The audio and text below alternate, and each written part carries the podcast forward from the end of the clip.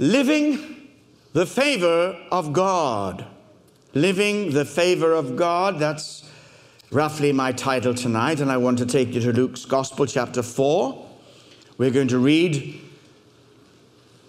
the story of Jesus there in the synagogue and how he preaches in Nazareth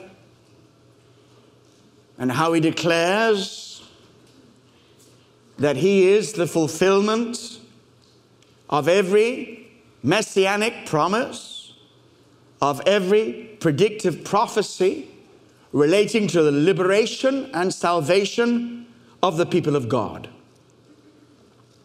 And it says in verse 14, Luke 4, "And Jesus returned in the power of the Spirit to Galilee, and a report about him went out through all the surrounding country, and he taught in their synagogues, being glorified by all. And he came to Nazareth, where he had been brought up, and as was his custom, he went to the synagogue on the Sabbath day, and he stood up to read. And the scroll of the prophet Isaiah was given to him. He unrolled the scroll and found the place where it was written, 'The Spirit of the Lord is upon me, because he has anointed me to proclaim good news to the poor. He has sent me to proclaim liberty to the captives and recovering of the sight to the blind, to set at liberty those who are oppressed, to proclaim the year of the Lord's favor.' And he rolled up the scroll and gave it back to the attendant and sat down. And the eyes of all in the synagogue were fixed on him. And he began to say to them, 'Today this scripture has been fulfilled in your hearing.' And all spoke well of him and marveled at the gracious words that were coming from his mouth." You read on to the rest of the story, it takes a turn for the worse and they reject him, but let's pause right there because I want to focus on the favor of God. Now I say this to you out of impulse, which I believe is coming from the Holy Spirit, that I might declare to you today that God's favor is upon you. And even more than that, because we know that we are walking in the favor of God, but there is a new and special season of divine favor coming upon this house.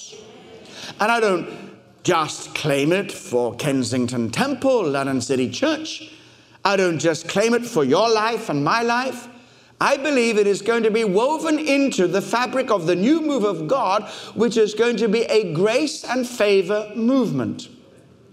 Now, not very far from here is Kensington Palace, and some of the surrounding cottages and houses accommodation are given out by some kind of royal permission or command. Let's not get too technical detail here, but it is the phrase, the grace and favor accommodation.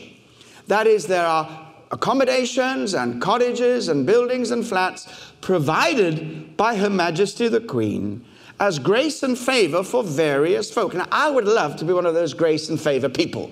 Would you not like to have an apartment just adjacent to Kensington Palace? You wouldn't have to catch a bus to come to Kensington Temple. You could just walk. Amen and amen. But we have favor with God, which is even higher than any earthly honor could bestow upon us. We are walking in the favor of God. We are living in the favor of God, and we need to know how to transmit that favor. So, first thing I want to say about this is that the declaration of Jesus here from Isaiah the prophet, which was probably the daily reading in the synagogue according to the lexical studies that were given in the day. Probably it was the given text of the day, and Jesus had the honor of reading out the text for the day. And the text for the day focuses on what we know to be the year of Jubilee. The year of Jubilee happened every 50 years in the land of Israel, Leviticus 25 verse 10 says, "And you shall consecrate the 50th year and proclaim liberty throughout the land to all its inhabitants." Anybody turning 50 this year? Anybody turned 50 this year? Okay. Year of Jubilee for you. Amen and amen. Just take it. I throw that one out for free. "It shall be a jubilee for you when each of you shall return to his property, and each of you shall return to his clan." Then it goes on and it describes the wonderful things that happened in this year of Jubilee. All property was returned to its original owners. All mortgages were cancelled. Hallelujah. All debts were cancelled. All slaves were set free. I mean, there seems to be no end to it. The glorious year of Jubilee, a year of liberty. And it's described as this, as the year of God's favor. God was demonstrating, showing up in the 50th year to remind everybody that that he is a God of grace, he's a God of mercy, he's a God of favor. Now that's the year of Jubilee. Now in Isaiah 49 verse 8, the year of Jubilee is used as an example of God's wonderful restoration of his people. He was saying, just as the land experienced Jubilee every 50 years, you who have been exiled shall be returned to the land, and it shall be, as it were, a very special Jubilee for you. Isaiah 49 verse 8. "Thus says the Lord, in a time of favor I have answered you. In a day of salvation I have helped you. I will keep you and give you as a covenant to the people, to establish the land, to apportion the desolate heritage. What is this saying? This is saying that the year of favor, that God's Jubilee, is a picture of the restoration of God's people. And when we talk about a move of the Holy Spirit, whether we talk about revival or renewal, it is nothing more, nothing less than God restoring his people to the place where we should be and giving us blessing upon blessing and grace upon grace. But it goes further than that. The Apostle Paul takes the language of Jubilee, the language of restoration, and applies it to the salvation which is God's gift to his people. 2 Corinthians 6 verse 2, quoting Isaiah, building on the picture of Jubilee, for he says, "In a favorable time I listened to you, and in a day of salvation I have helped you. Behold, now is the favorable time. Behold, now is the day of salvation." Here the Apostle Paul says the gospel is the gospel of grace. The gospel is nothing more, nothing less than a declaration of God's favor, and God's favor falling upon those who believe. So this is who we are. We are people of God's favor. We have received God's favor. And tonight in this house, if you have never stepped into the salvation of God, let me tell you on good authority, Jubilee, restoration, gospel salvation. Today is the day of his salvation. Today is the day of his favor. All you have to do is reach out and receive Christ, who is grace and favor to you today. And you will walk in a favorable relationship with God, not because of what you deserve, not because of what you honor or merit, but because of the honor and merit and the just deserts of Jesus Christ, who died for you, faithful God, bringing favor in your life. Give him a big praise right now. And of course, as recipients of God's grace and favor, we are also called to be agents. That's where we want to go tonight. We are called to be agents of God's favor. When Jesus stood up in the Nazareth synagogue and said, "The Spirit of the Sovereign Lord is upon me," he was saying that the favor of God is upon me. Remember, you are my beloved son, in whom I am well pleased, upon whom my favor rests.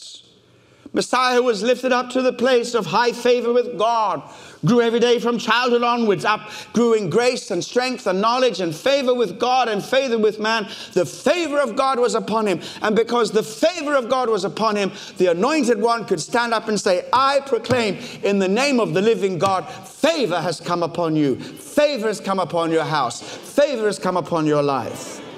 Called to be agents of God's favor.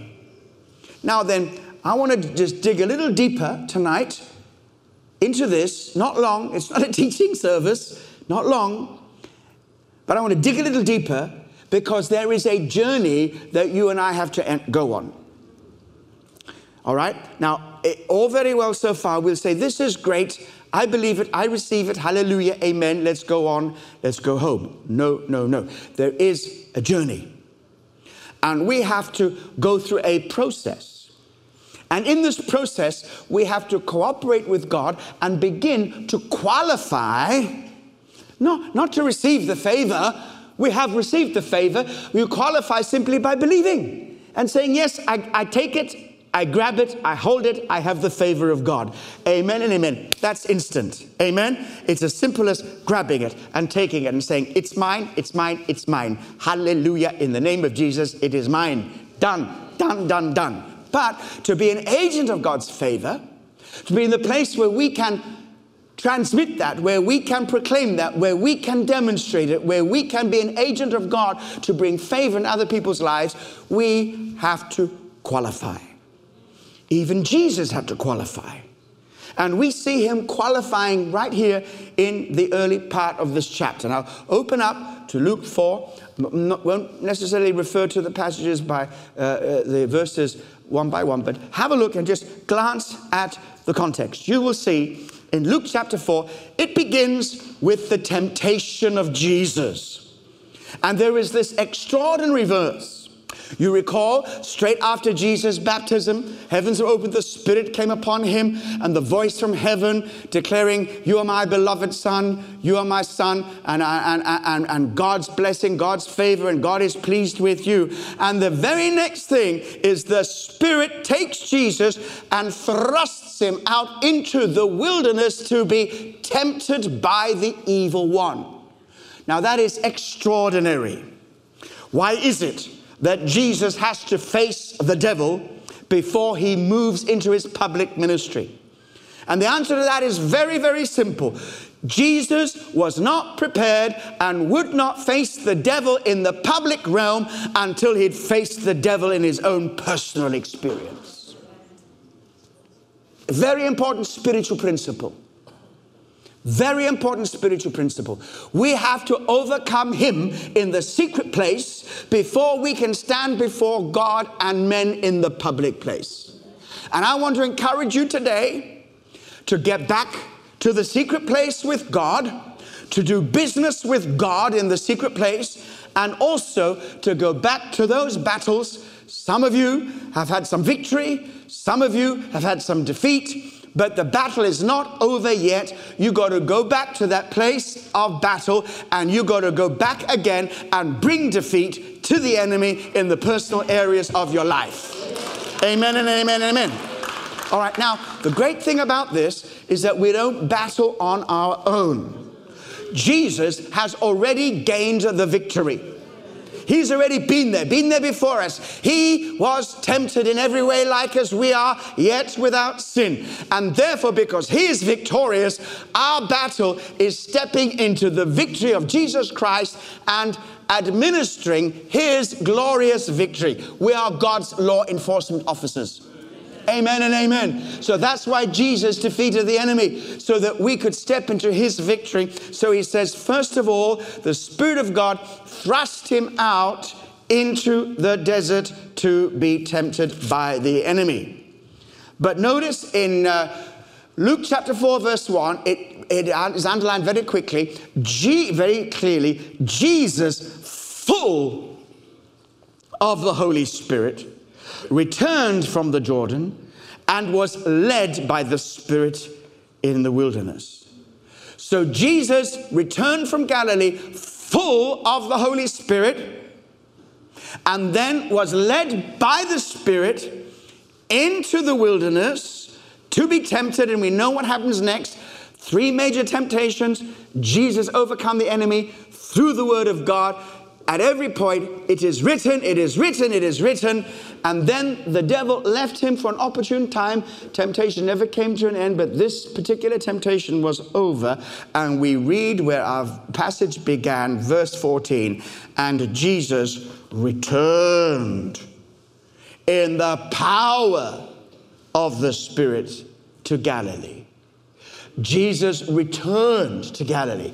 He went to Galilee full of the Spirit. He came back to Galilee full of the power of the Holy Spirit. See, there's a difference between being full of the Spirit and manifesting the power of the Holy Spirit in your daily life. Full of the Spirit before the temptation, full of the power of the Spirit after the temptation. So what this tells us is that you and I, who have received God's Spirit, we've been baptized in the Holy Spirit, nevertheless still need to go and work those victories. Until we do so, we will not know what it is to move in the power of the Holy Spirit. The people who have learned to face the enemy, to defeat the enemy in the secret place, are those who are qualified to demonstrate God's power in the public place. And we need in our nation, and we need in this city and in this church, men and women who have successfully fought the battles in the private secret place of their lives and have returned back into the public arena full of the power of the Holy Spirit. Can I have amen in the house of God? So that's the first thing. To qualify, we need to know what it is to be victorious over the enemy, to overcome temptation, and to be released into the power of his Spirit. So many people, when they talk about the qualifications of serving God and look at others, I think of our dear Victor this morning, Victor Hashwe, ministering so clearly today. If you missed this morning's service, get it. It'll be up online very soon, tomorrow sometime. And I know how the journey that man has walked, the suffering, dedication, hardship, the faith, the battles. And I think that scars on a man are manly. Battle scars on a child of God are godly. Amen and amen. Amen. Hallelujah. Battle scars. What does it mean? It means we have being prepared to engage the enemy. We don't just sit back and leave it to the spiritual ones. There is a battle in your life that God wants you to go back to meet the enemy and to defeat him. Not in your own strength, in the power of God and in the victory of Jesus Christ. It's not about challenging the devil on your own terms. Don't ever do that. Don't be so stupid as to do that. You know, not even angels dare to bring an accusation against the enemy in that kind of a way. Some charismatic Christians are so bone stupid that they think that they can confront the devil in their own strength and without the direction of the Holy Spirit. But there is a battle every day of our life where we take up our cross and follow Jesus, and sometimes in the small things, in the hidden things that nobody will know about in the secret place but you and God. But my word, heavens above, when you stand again in the public place, when you sing that solo, the glory comes down. When you preach that message, God's people are released in power. And when you witness and testify and share the word of God in your daily place of work, something happens. And when you intercede before the throne of God, heaven is moved, earth is shaken, because you met the devil in the secret place and you overcame him in the name of Jesus Christ. Give him a mighty praise. Hallelujah. Amen and amen and amen. Something is very wrong tonight. I'm preaching too rapidly. I'm nearly at the end. Well, okay, that's fine. That's fine. We go with the flow. Nearly at the end already. Wow, what a bonus. Is it Christmas coming soon? All right. So let's recap.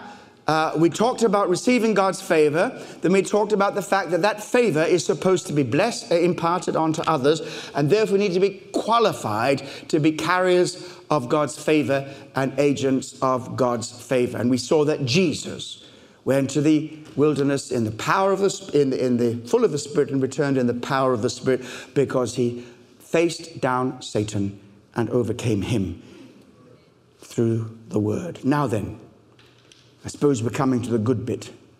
I want to talk about the fruits of favor. The fruits of favor. The most wonderful thing about the favor of God is its narrow focus. And to you too. Its narrow focus. Why is that a blessing? Because Jesus is not to be found on the broad way, but on the narrow way. And the fruit and blessing of favor is that it rests in the narrow path. Because in the narrow path, that's where the voice of the Spirit is heard. And the voice of the Spirit is the only voice that leads you into the fruits of the favor of the Lord. Why am I saying this? Because today there is a cacophony of voices. Words are spoken, thousands of words. You think of the words of media. You think of the words on television, radio. And many of you don't even know what that is because all you have is internet. But the internet is full of many, many words. You do a search and it's in 3.75 of a second and you have, it has covered 6 million references just to search that. Bang, like that. And it's selected words out of the many, many, many words spoken and written on the internet. And I think it is wonderful. I think the information you get is amazing, so long as you are discerning, you can discern the good from the bad, but access to information is amazing. But it has a problem because there is 6 million opinions and conflicting points of view on any topic you may look at. And the temptation is, even for believers, dare I say, even for Spirit-filled believers, dare I say, even for Spirit-filled Kensington Temple believers, there is a temptation to go through all of those 6 million references until you find the opinion that you like for yourself. That's not the favor of God. That's not the grace of God. The grace of God is found in the narrow way.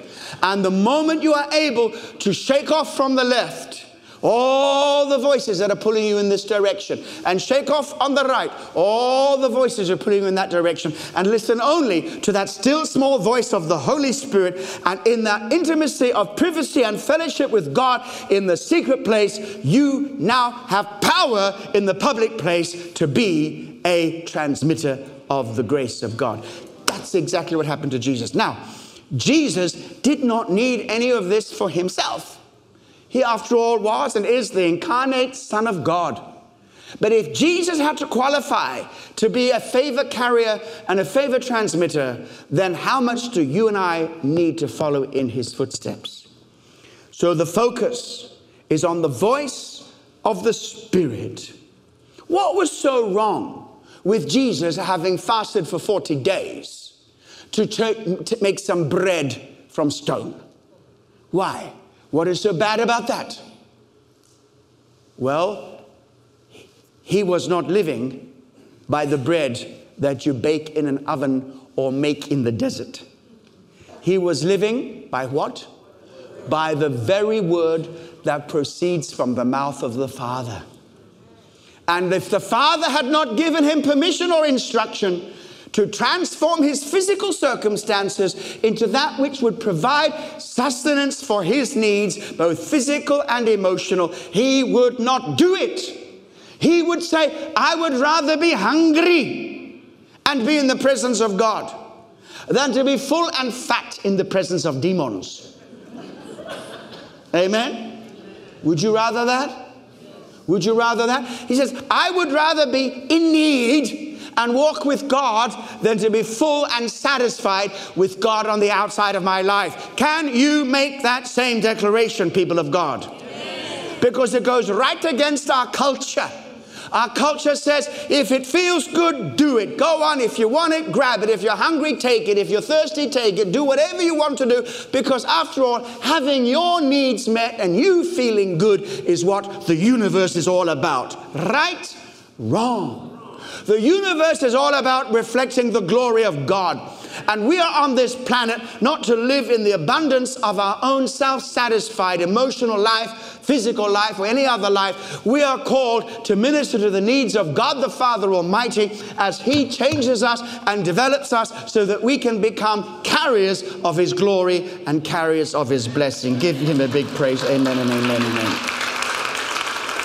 And the great joy of the focus of the voice of the Holy Spirit, as you can be sure, where He leads, you follow, and where you follow, you will find yourself in the favor of God.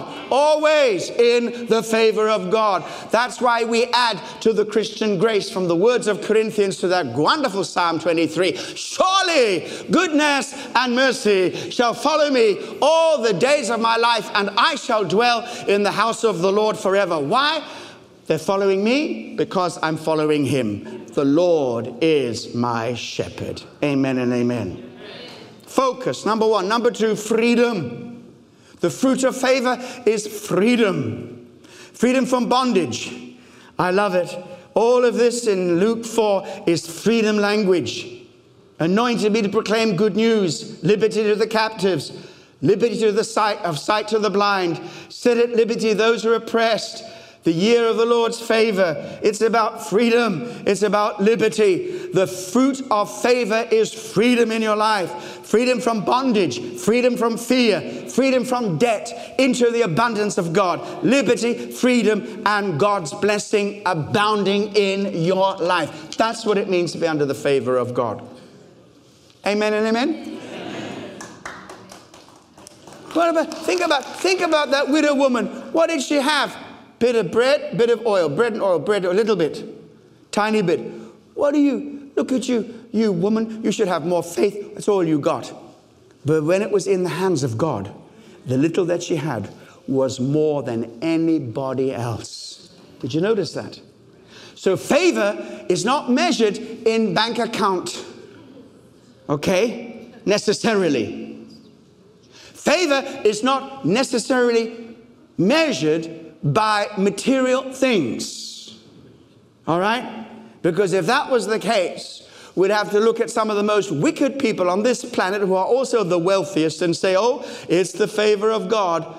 Oh, I tell you something else. They have got a big surprise coming to them when they realize that they are poor in the sight of God, and they think that their life is measured by the abundance of their possessions. No, no, no. What we're talking about is immaterial. It's intangible. It is almost indefinable, but it is walking with the presence of God and the favor of God in your life. And if the favor of God is in you and the favor of God is on you, a bit of oil, a bit of corn can be multiplied and can feed a multitude.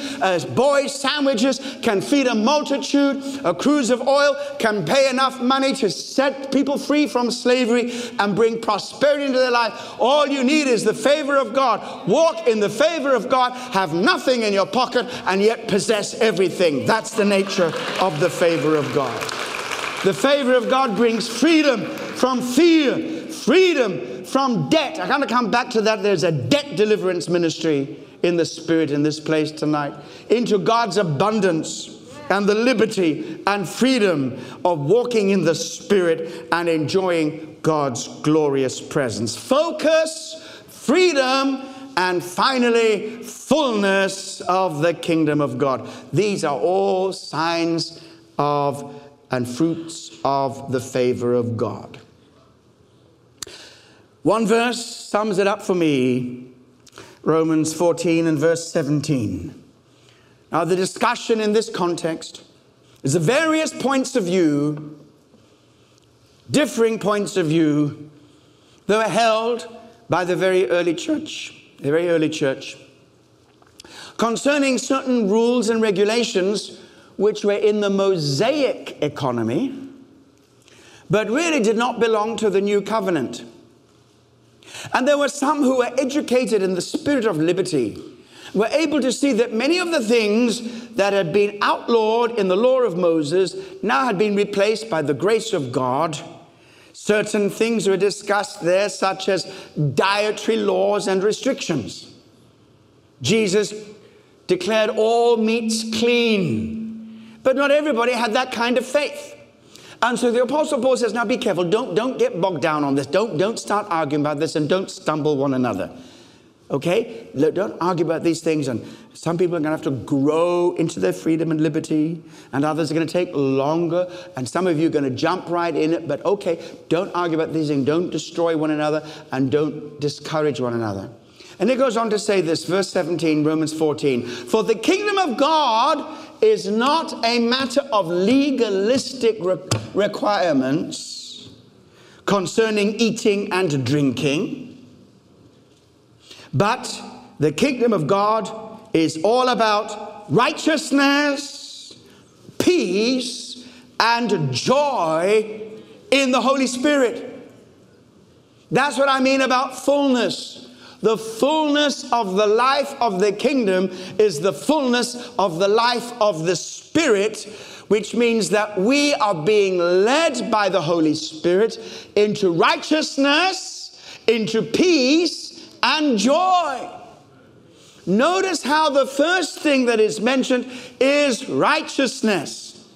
Righteousness is not the legalistic conformity to the rules and regulations of the law of Moses or the law of any denomination or the law of evangelical Christianity in the 21st century, but it is about walking in the Spirit, keeping in touch with the Spirit, keeping in step with the Spirit. And the Spirit of God will lead you in paths of righteousness. As Psalm 23 says, your good shepherd, he leads me into paths of righteousness for his name's sake. Jesus says righteousness is at the heart of the kingdom. That's why he says, seek first the kingdom of God and his righteousness. Seek that even above what you eat and what you drink. Seek that above all that you worry about, housing and accommodation and clothing. As important as these things are, and they are so important that your Heavenly Father knows you needed them, he'll take care of that stuff. You focus on the righteousness of the kingdom and flowing in the Holy Spirit. And when you do this, you find that the fruit of favor is the spirit of righteousness. Not self-righteousness, not judgmentalism, not arrogance, not legalism, not a spirit of condemnation, but a spirit of righteousness and God's power in your life, leading you from one victory to another victory, walking in righteousness for his name's sake. And when you are walking in righteousness, you find that you are accompanied, as the Old Testament. What follows you?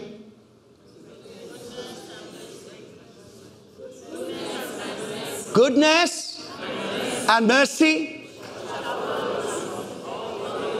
That's it. New Testament, walking in righteousness. What follows you? Peace and joy. Peace and joy. You say, well, I want them all. Okay, fine. Peace and joy and